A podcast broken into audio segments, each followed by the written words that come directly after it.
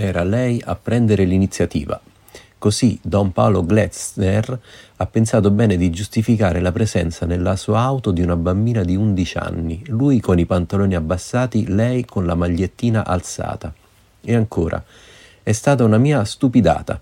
Mi ha fatto lo sgambetto il demonio, uno sgambetto un po' pesante. Ho commesso un errore, questo lo ammetto, ci penserà il nostro Signore, lui è in grado. Parole fatue e agghiaccianti quelle del sacerdote che non lo hanno però messo al riparo, essendo stato colto in flagrante, dall'arresto con l'accusa di violenza sessuale. Con la stessa bambina, stando a quanto il prete settantenne all'epoca ha dichiarato alla stampa locale, era già capitato altre poche volte. Queste sono le sue parole. Infine l'ultima coltellata. È stato uno scambio d'affetto, è stato esagerato, a volte le cose vanno in una certa maniera.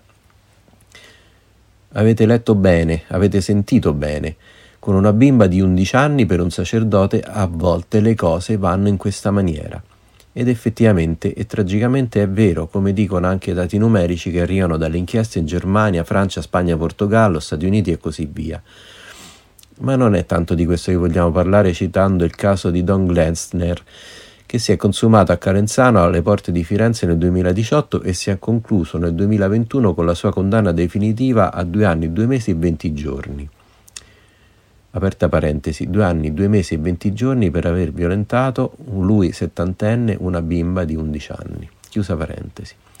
L'allusione al, da, al diavolo che fece il sacerdote pedofilo non è affatto casuale, tantomeno estemporanea.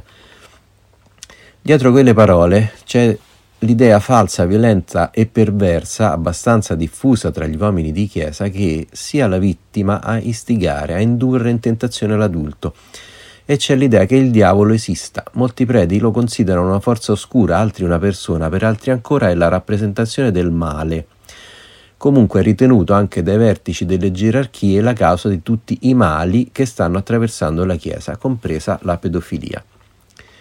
L'esistenza del demonio con le sue colpe è un tema caro anche a Papa Francesco. In pochi nel mondo laico hanno presente la frequenza pressoché quotidiana con cui lo ha nominato e accusato di qualcosa sin dai primi giorni del pontificato. Ed è sorprendente l'impegno che ci mette la sua Chiesa in Italia per scovare il diavolo al fine di scacciarlo. Nessun paese al mondo conta più esorcisti del nostro, oltre 220.